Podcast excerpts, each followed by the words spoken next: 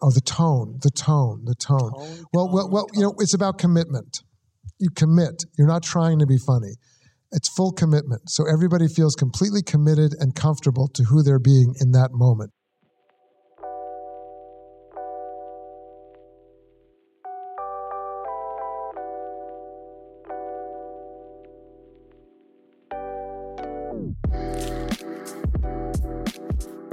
Hello, and welcome back to The Director's Cut, brought to you by the Directors Guild of America.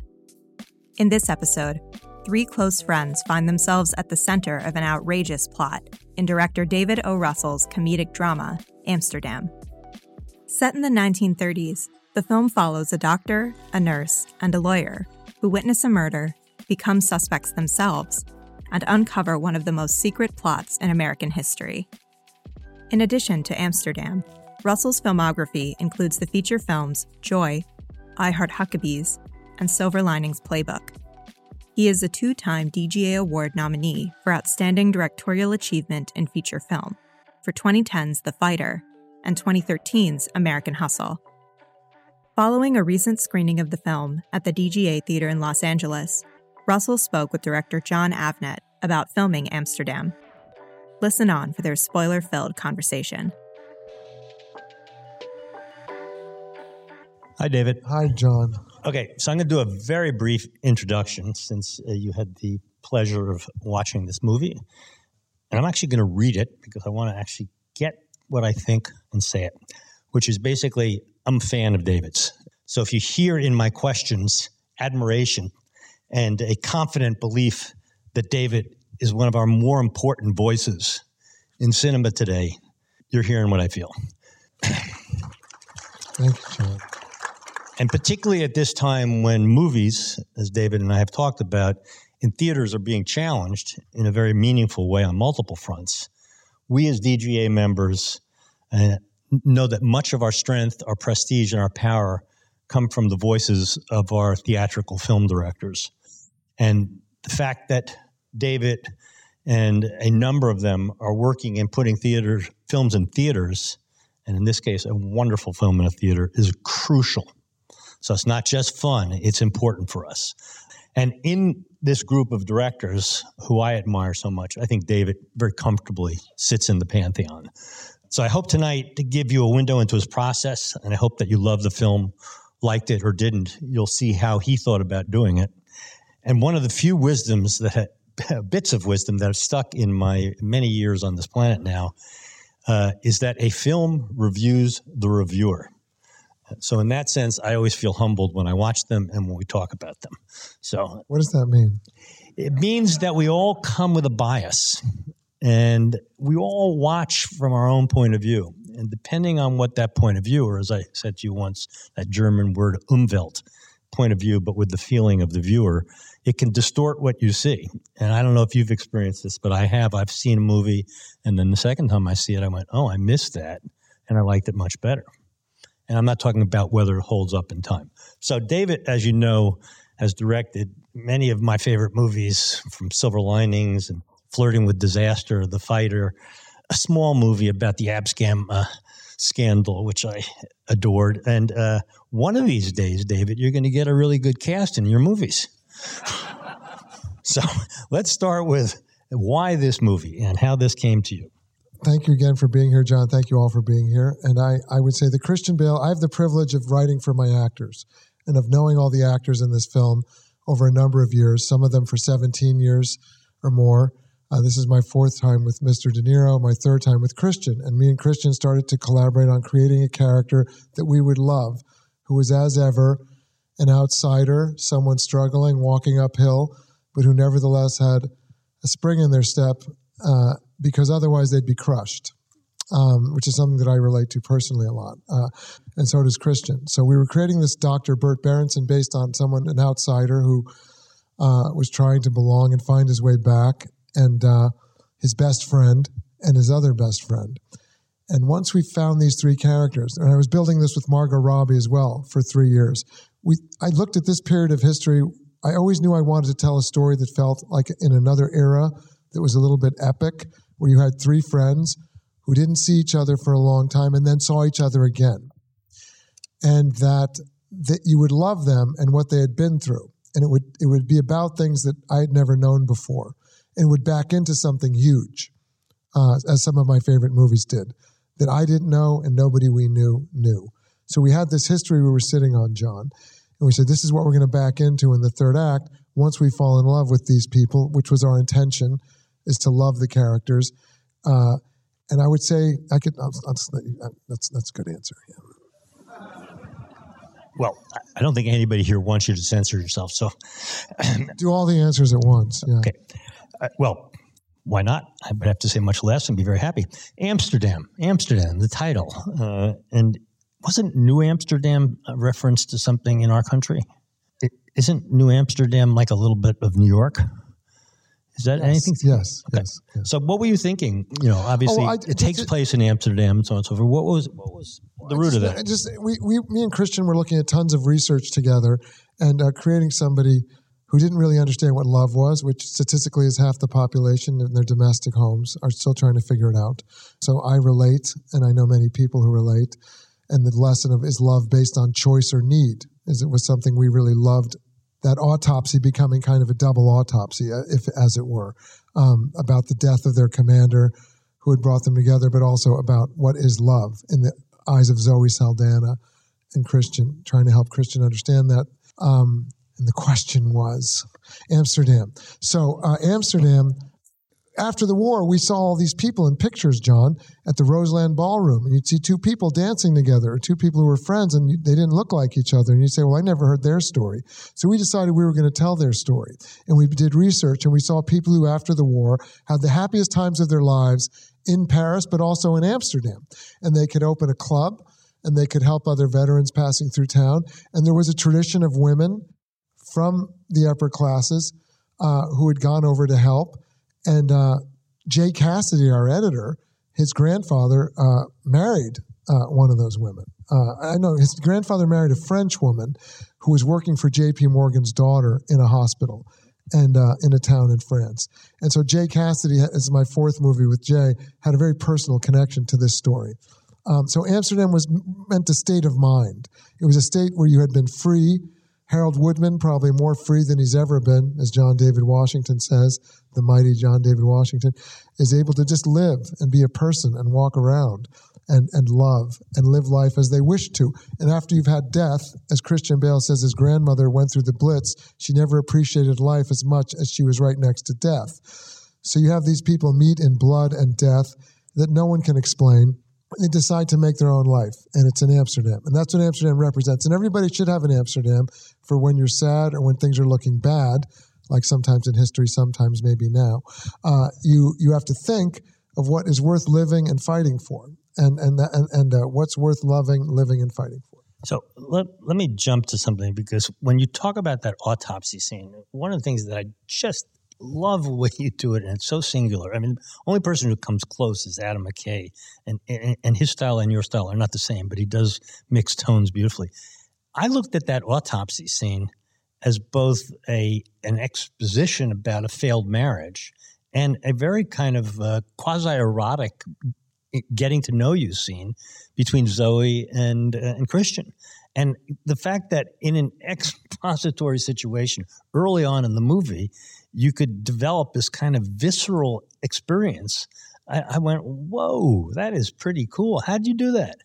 I think from spending six years with Christian, you saturate in the heart. no, and no, no, no. No? I'm talking very specifically About this scene. about this scene. Okay, okay, How did okay. you pull that okay. off? Well, uh, okay. Well, you know that Harold Woodman has someone he wants him to meet, Irma St. Clair. So I like that his best friend is looking out for him. I like that every time he talks to Harold, they're trying to figure out what's going on. When he meets him for the first time in France, and when he meets him at the morticians in the opening of the picture, where are we? What is this procedure? I know it's not a procedure you like. Just tell me what the procedure is. What are you doing with those flowers? Dinner date with Beatrice. Beatrice. So disappointing. Uh, so, meaning his friend's already sad about his marriage. He doesn't live at home. So, we've established that. All right. We've established that his friend is looking out for him, sad that he's got a dinner date with his wife that's he doesn't even get to live in his own house because her family doesn't like him. They were hoping he would die in the war. because he's half Jewish, which is why, and this much of this is based on true history, there was one doctor like Christian who was welcomed into that regiment, who that regiment was in a stockade because they said, we need to know that our officers are not going to get us killed. And we need to meet somebody we can look in the eye and know this person is going to look out for us and we'll look out for them. And so this was the bond of their friendship. And so he's looking out for him, and now we meet Irma St. Clair. And my ambition is for every actor that I write for to see them in a way you've never seen them before. And so this is for Christian, it's for John David, and it's for Zoe Saldana. And when she turns around, to me, it's very emotional when he meets her, and you can feel it palpably in the room. And uh, I like that Chris Rock says, Why don't you go for coffee with Irma sometime? To, to, to John David. And he says, No, we're friends, Milton. I'd like uh, Burt to go get to know her. Thanks. so, um, so it's already he feels very much on the spot and self-conscious, and he feels a little nervous. His friend setting him up in the middle of an autopsy, which autopsy, yeah, which, yeah, right, which his friend brought him into. So, so the, and it's an autopsy about how Harold and he met without this commanding general, who was William C. Hayward, the father of Leland Hayward, who produced The Sound of Music who was the father of Brooke Hayward, who married Dennis Hopper. So a long legacy here at the Guild. Um, I sat on this stage with with Dennis Hopper uh, talking about Easy Rider. So uh, Lee, uh, William C. Hayward is in, this movie supposes has been poisoned. So they're finding out what's happened to the man who brought them together. At the same time, he asks her, "How are you doing? What's going on with you?" And uh, she says that her man has left him, has left her. And she then, he says, I'm sorry. She says, Well, it happens. It happens every day. And then she goes into choice versus need, which I was taught very, very by a very young, smart actress uh, who was very wise. Uh, and uh, I, I had never thought of love that way as choice versus need. And like Burt, I said, Why can't it be both? And she said, Well, at the end of the day, it's really the choice that has to count. You have to choose each other every day. It can't just because you need an identity, you need money, you need the kids, you know, you know, you know, you need a house. It has to be you choose each other. So that was we really felt that, and uh, they did it in a oneer uh, with Chivo. We did it in a oneer, which I realized in the editing room because we were so enchanted in the. Uh, I said, "Where's the coverage? There is no coverage." Okay, so uh, thank God it worked in one, you know, because um, Chivo is always, uh, Emmanuel Lubezki had also come to us and said, I would like very much to work with you, as had all the cast, which is a great blessing. So, you know, Mike Myers, uh, Andrea Riseborough, Taylor Swift, these people wanted to be in the movie and they wanted to, they were like a band that wanted to play together. And, and uh, they were saturating in their roles for years, some of them and they're very much ready to move around in their roles within the pages. 14, 15 drafts of the script. Christian knew the drafts better than I did, and so did Chivo. And they would throw out a line or a scene, and I would say, That's a great idea. They would say, You wrote it. It's number five. So, and Margot Robbie related personally to the role of someone who had these two men for friends. In her real life, Margot had two best friends in her 20s on a film in Belgium and uh, they had to be separated. They were having so much fun, Jon. Uh, it's because they weren't going to get the movie done because they were staying out late and showing up late. And uh, when they and uh, she married one, and the other one runs her company. So for Margot, this was very much familiar territory, and she very much is the woman who's in this movie. She's a force of nature, makes you feel you can do anything. So that's her spirit there. And John David is very much who he is. He's a guarded person. He's a very grounded person. He's a very intense person. And when he when he gets vulnerable, it's like the sun came out.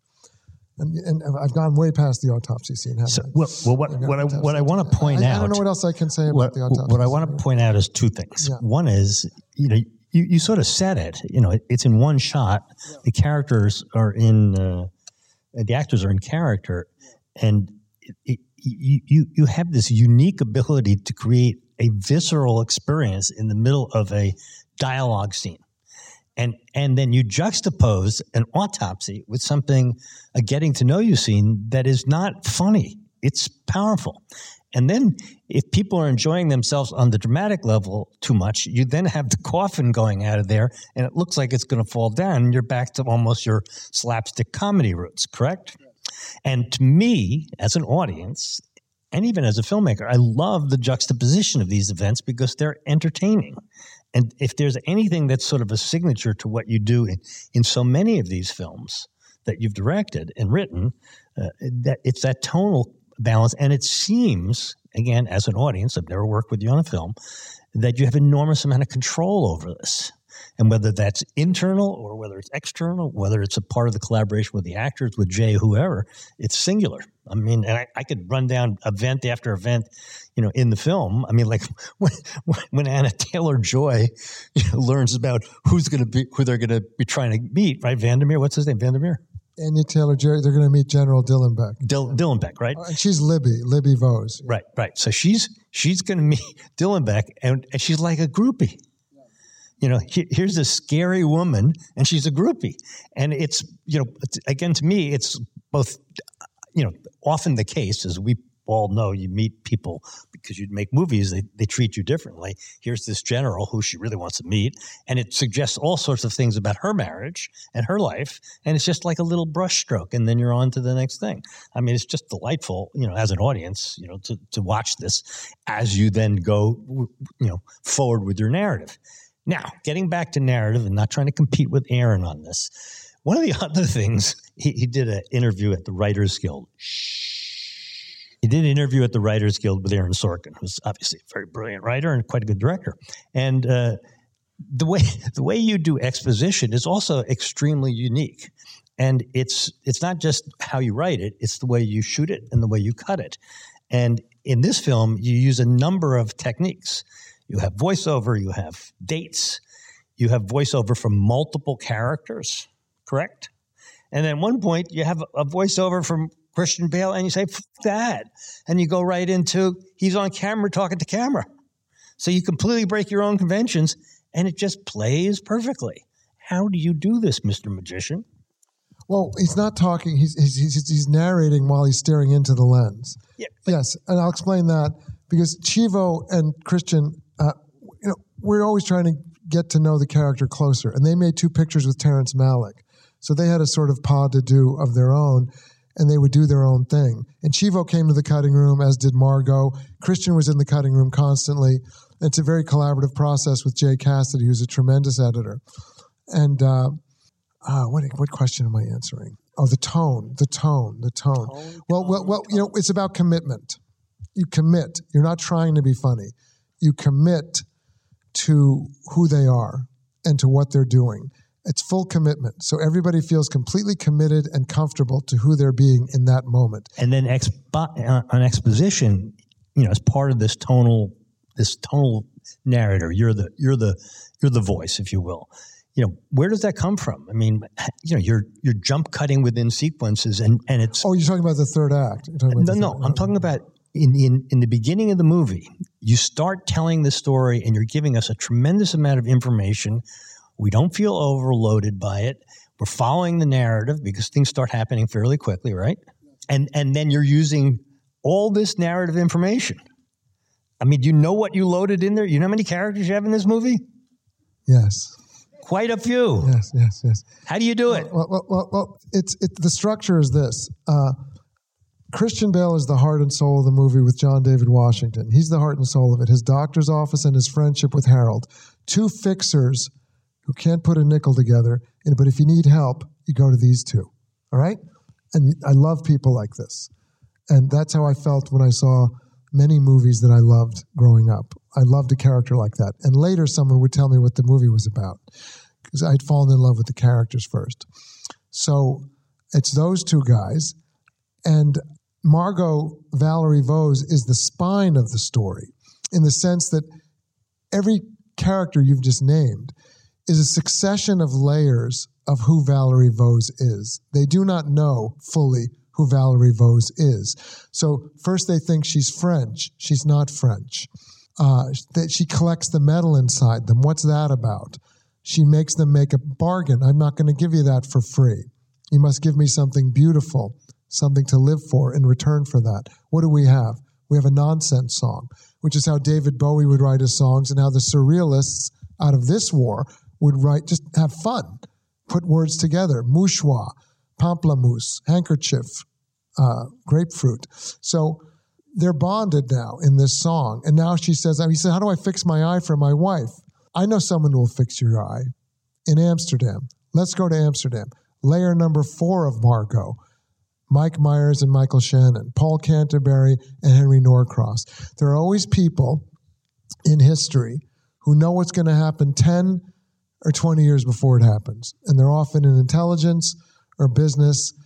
And I love having characters like that. Mike Myers very much wanted to play this character. His parents are from Liverpool. They were in the RAF. He knew exactly what he wanted to look like and how he wanted to be. Uh, Michael Shannon is an extraordinary actor that I went and watched in the theater quite a bit. And now we're suddenly in their world, which is another layer. Valerie apparently has intelligence connections, uh, which is news to her two best friends. Uh, she travels in these high circles. And she will have to pay it back at some point. we'll come a calling again one day. We're happy to pay for your life here in Amsterdam. Your face, imagine having your face. These guys had terrible wounds, you know, and they didn't have medicine. So Christian's trying to invent the medicine to get through the day. They don't want to lie in a bed all day.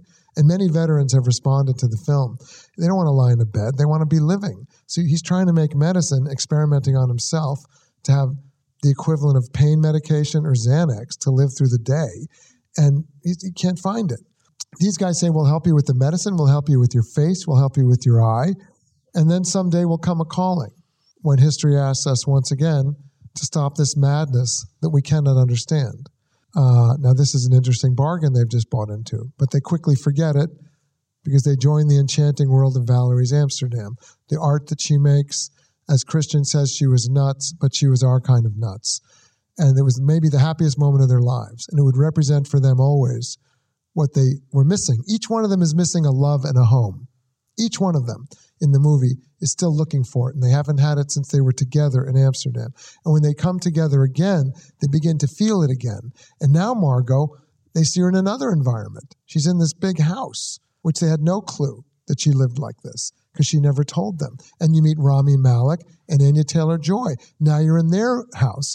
And when you would do this as a band, uh, you'd be in, in Christian's voice, in Margot's voice, in Rami's voice. Suddenly it's Mike Myers' voice. Suddenly and it's like, oh, new instruments, new people in the band. That was exciting for everybody. Then you're suddenly, when Rami and Anya first spoke up, I remember Christian turning around to me saying, holy smoke, you know, because he was so knocked out by the voices of Anya and Rami. He said, These actors are amazing. I, I'm excited by this. So it's exciting for the cast to keep playing with different characters, and now you're in another layer of Valerie's world. She lives this way rich. Her brother seems to be a nice guy who was bullied, positions himself as an outsider. But sometimes those outsiders are the ones who most want to be inside, as we are going to find out. And Anya, of course, has a crush on the general because, you know, they have a hankering for the new fad in the world at the time, which was a certain form of government that was very popular among all kinds of very uh, prominent people. And so she has a crush on that general. And all that stuff that happened in that summer of 32 was real, uh, that we, we fired on our own veterans, which cost Herbert Hoover the election.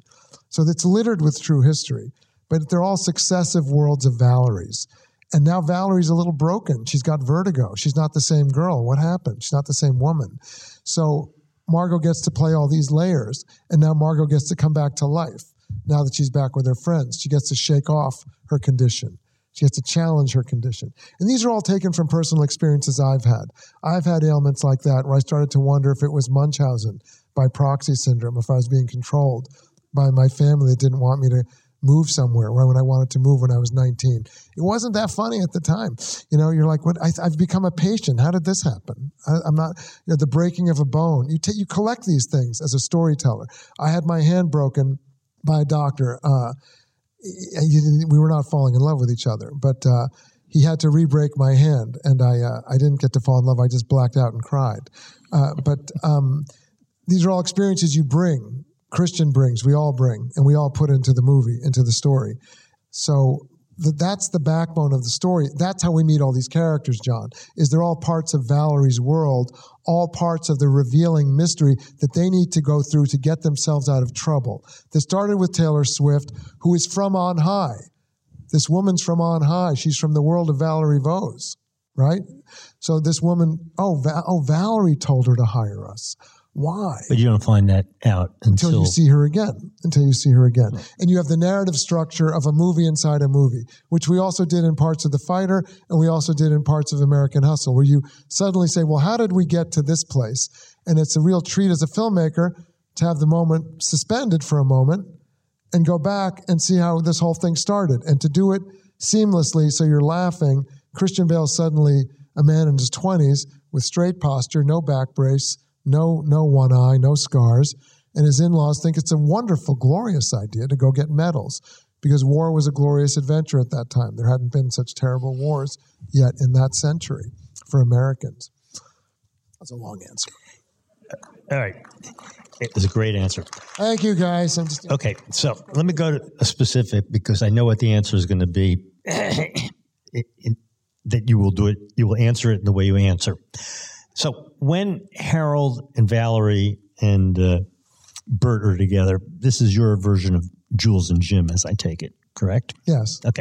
And uh, when Valerie leaves the room and, and she takes out the pipe, you know, you switch to her vo- voiceover where she says something close to, when you see someone, really see someone, you see the kid that they used to be right from the heart, they saw each other's vulnerabilities. This is not a quote exactly.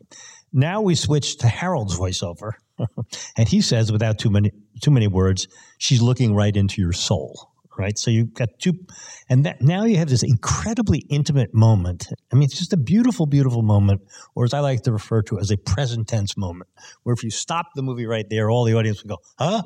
We're in a movie?" Because you're sort of in this dream state with the filmmaker at, in this point. And what do you do? You bring Christian Bale in sideways literally, right? okay. And you have this threesome. Okay. Now, I just don't know how many people would do that making a movie where you get this wonderful moment and you just completely debunk it without losing any of the intimacy and the emotion that you created. Now, again, that's to me what I call tonal control. And you're not doing this accidentally or haphazardly. This is very, very carefully chosen from what I've seen in all the movies I've watched of yours, which are most. So, what were you thinking?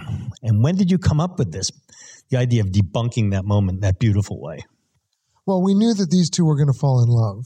And so that was a very important part of the story that they were going to fall in love. A coup de foudre, as the French say, you know, a, a love at first sight, which was not uncommon between nurses and, and, and, and torn up soldiers at the time.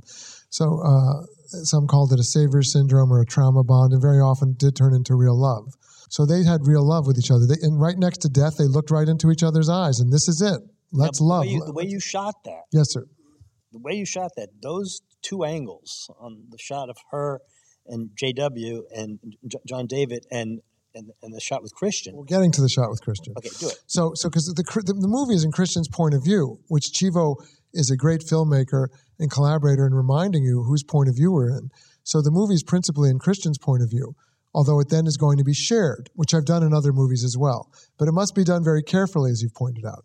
You have to realize where is the beating heart. You don't want to lose people. You want to keep the beating heart of the movie that feels like someone telling you a story in your ear. And so we're with Christian, and then they leave the room, and Christian says, "Where are you going?" And Chris Rock says, Where are you going, young man? Where are you going? Which is what the audience is saying. Where's the movie going? Where are you going? You're leaving the room. And uh, she says, He's coming with me. He's in good hands. So we're still with Christian. We're still tied to him. He's like, What happened? We had a friendship pact. I lost an eye here. What about me? You and me made a pact. So we've we've planted our flag with Christian, right? We he's still saying, Hey, what about me? Now we get to be enchanted and forget about him with these two, which is a wonderful thing as a you know as a filmmaker too. We we, we ignore him. We go down a long hallway and we forget him. And now these two are lost in each other, having a drink. And John David's face just gets real vulnerable and opens up. And it's just a gift of a performance to have for both these actors, to have them be able to have that kind of intimacy, immediacy together, and to give me the trust and faith that they gave us that they performed that in that moment. So this is happening. This is magic happening. And now we can have remembering. Remember me? We have our, our narrator, and he sticks his head out. And I always thought this would be like a bird sticking its head out, you know. It's like, well, what the hell's what's going on down here? Don't get into the ornithologist now. No, the ornithology, that's coming. So, well, the spies always do have an avocation that finds patterns for history and nature, and that's those are true stories from the Ornithological Society. But so Burt sticks his head out, and now he joins them. What about me? Remember me? What happened to me? I thought I was your friend. Or some songwriters say, Jon, some famous songwriters, uh, they say there's two people who are friends, and then one of them meets a partner, and that's the end of that. there goes the friendship. You're pals, and all of a sudden somebody falls in love, and you're like, ah, what happened to my friend? Now I got to try to make a time to see them. I got to get them to make a time to see me. So he's feeling that way, Burt, And he's watching them fall in love. This man who's struggling with love himself, who's in a mis- followed the wrong God home, which I heard a poet say once. You don't want to follow the wrong God home. What that means is you think this is swell, and then you, they always say you'll find out who the person is once you're married. You'll find when, then you'll find out. So you haven't met them yet. You don't meet them on the dates. You don't meet them on the dates. You meet them when you're really with them. And uh, hopefully you followed the right God home. You don't, you don't want to get home and say, wait a minute, what happened? And that can happen to a person and to a country and to history. You can say, well, this seems cool. Like, wait a minute, this is not cool. How did this happen? How did we end up where we are today, for example? How did they end up where they were in that time? You know, people were, on hard times. Veterans needed things. Veterans were used in Germany and Italy as the basis of those movements. Those were veterans' movements that put Hitler and Mussolini into the power. And they thought, why not try it here? And it came very close to happening, which we didn't know. So, so, so you have these friends who are falling in love against the odds. They could never do this in the United States. They have a freedom they could never have. And Christian says, I want to be part of this. And, I, and I'm seeing a love here that I wish I had because I may have followed the wrong God home trying to marry the rich girl. You can have the scholarship, but the daughter, no, not so much. So she says, we won't show, she won't show us what she does with the medal until we trade her something. And then begins the whole thing. Yeah. So that's my answer to that. All right. Let's go to something a little more technical. Uh, you said to me that you prep with storyboards, and then what do you do when you come to shoot? Well, we have a shot list, and we have an we have an entire approach to it. Chivo is very precise about where the light will come from. When you're outside, he, he picks the location based on where the sun's going through the course of the day, and uh, all the locations with Judy Becker, my designer, my uh, fifth movie with her, and uh, they collaborated on picking these amazing locations. And then he knows how to marry them to infinity with Alan Maris from effects, which they did on The Revenant and they did on Birdman. So they know they're doing this thing. And in the meantime, we have our shot list, which we follow, but me and Chivo are both very intuitive. And we also will call an audible, as they say in football. We'll suddenly say, when Burt's in the office with Irma and they're falling in love, we say, I, I've always wanted to shoot a scene where there's no dialogue and you see two people fall in love just to a piece of music. So we played Fado, the Portuguese music of the working people of the world, and then it became a French song. And I loved it being a pas de deux between the feet of Irma walking and Christian walking, and they're both feeling something is happening, we're falling in love, and it's all going to be said with no words. We've seen them kiss, and we're just going to do it as this pas de deux. And, and so that, that, that was an audible on the day. And so sometimes you have an audible, but you, you, you put the camera where it feels best from your shot list, and then you, you sometimes change it on the day. But you must feel the intimacy and the immediacy. We're always trying to capture something that's alive. If it doesn't feel alive, it's not interesting. One of the goals is to try to do it in one to have it all happen like a play in one. So it's an unbroken reality. So that's very often an aspiration of the film. As often as possible, how can something play in one? When they walk to the car outside De Niro's house, and when they walk and they talk at the car, and then they come back. That, these are uninterrupted moments of reality, unbroken. So we're trying to do that quite a bit. Um, and we're trying to be very intimate. So you're shooting a lot of close ups of, of, of Burt so you can be in his mind and be in his spirit. And those are center frame close ups, almost all of them, right? Yes. The, the, the, and, and that was always the conceit. Yes, you're going to be in his, to be in his mind. At any time, you could be in his face, in his mind, in what he's feeling. All the events of the third act must be in his point of view, in his, what he's feeling. He goes, what, look what's happening in this room. So it must be in, in his point of view. And then all this stuff is happening around him. Yeah. So, like, there's a shot, if I remember correctly, of Margot in a big black hat, and there's like a pink background, and the lights coming in from the window, as always with Chivo.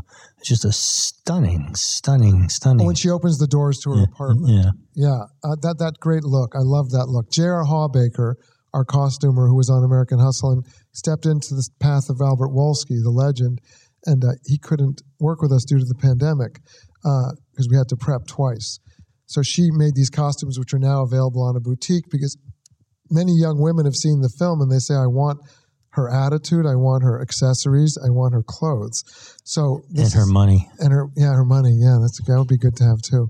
Uh, so um, so that's that's J.R. Hawbaker's magic, and and that that that cape that she made with Albert Wolsky and the hat are profile. You're always looking for very striking profiles that are great backlit, and that you just know an epic shot when you see one, and that's an epic shot. We're always looking for epic shots. It's That's- almost a that's an epic. competition. It's almost a competition between me and Chivo to outdo each other.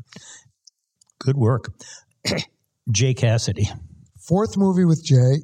Jay has a very personal connection to the movie because his grandfather, as I said, did marry a French nurse, and he's part French because of that. And he gave us the manual that they had in the war that his grandfather had of French to English that the cast had. And he knew this world very intimately. And he fights for the movie as passionately as anybody, as any actor, as the filmmaker, as the cinematographer, as the costumer. Everybody's passion is on the table. Jay will fight for the movie. Jay knew this was an epic story that we could cut many different ways, and he did for a year. And with taking every note from Christian Bale or Chivo or myself or Margot Robbie or Rami Malek. Rami Malek followed us around quite a bit. Everybody wants to learn filmmaking, so Rami was around quite a bit. Bradley Cooper picked it up pretty quickly. Uh, it's it's a blessing to have these voices in the edit room, and for Jay to be such a collaborative, passionate filmmaker uh, who really has his heart and soul in the film. And he'll fight you sometimes about the film, and we'll sometimes switch positions in an argument. I'll say, Jay, but I'm taking your point of view now, and he will say, but that's no longer my point of view. I now have I now have your point of view. So, but that's a healthy creative debate. You want that. I think it's only. I think directors are are, are, are, are depriving themselves of a great opportunity if they don't welcome that debate into their into their cutting room. Uh, I think it, it, the film can really. You make the film three times. You make it when you write it.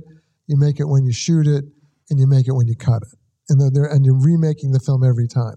And uh, this film came together, and you can feel when it starts to take on a life of its own because the film starts telling you what it wants and it will reject things.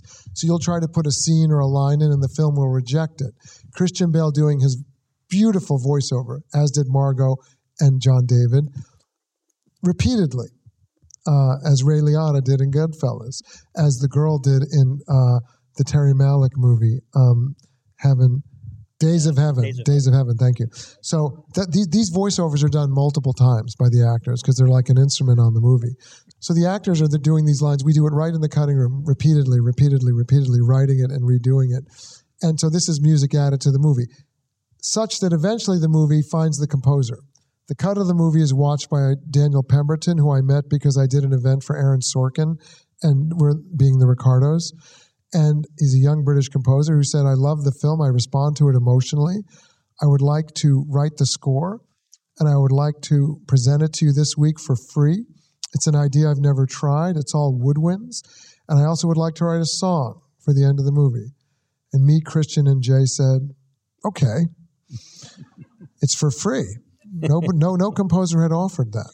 And, uh, and the music came in. We had no idea what to expect, and we put it against the picture. And the movie, the movie said, "This is the music I have been waiting for, not your temp score, not the other things you were trying. This music, which none of us had imagined. I mean, we had we had certain source pieces you fall in love with, a French song, Doucement, Doucement, certain fado, peanuts that Burt is singing the whole time in his office to pick up spirits or on stage for the reunion. These are songs that we loved, and the actors learned to sing in French and in English. God bless them. And he did it in, in The Fighter as well. He sang with Melissa Leo. They sang a Bee Gees song. And you, they learn it and they memorize it. And you say to the producers, "We're going to sing a song here," and they say, "But we have no time for this in the movie, and it makes no sense." And you say, "But you say, but it does make sense. It's this. It's the two characters' love song together, and that's what it is in this picture." And uh, finally, Well, that nonsense song makes sense. exactly, that's their bond. That's their love. That's everything right there. So I'm being told that we have to wrap it up. So are there any words you would like to say to this audience? just that I'm grateful to uh, Doug Torres and the entire AD team. I'm, I'm grateful to to the UPM team. Everybody put all their heart into the movie and made an atmosphere that was beautiful and happy and joyous for every actor. Every actor here said they would they would they felt that they could do anything for me, and that is the greatest blessing or gift a director can have. uh, when actors want to be in a movie and they want to give you everything they've got. And so I'm grateful to everybody here uh, and, and to everybody who's in the picture and to you, Jon, for doing that. For you guys for coming out. Thank you. Thank you, David. Thank you. Thank you, everybody. Thank you. Thanks for listening to another DGA Q&A. The Director's Cut is available wherever you listen to podcasts. And please share, subscribe, rate, and review. We'd love to hear your feedback, and you can help fellow film buffs find the show. Thanks again for listening, and we'll see you next time. This podcast is produced by the Directors Guild of America.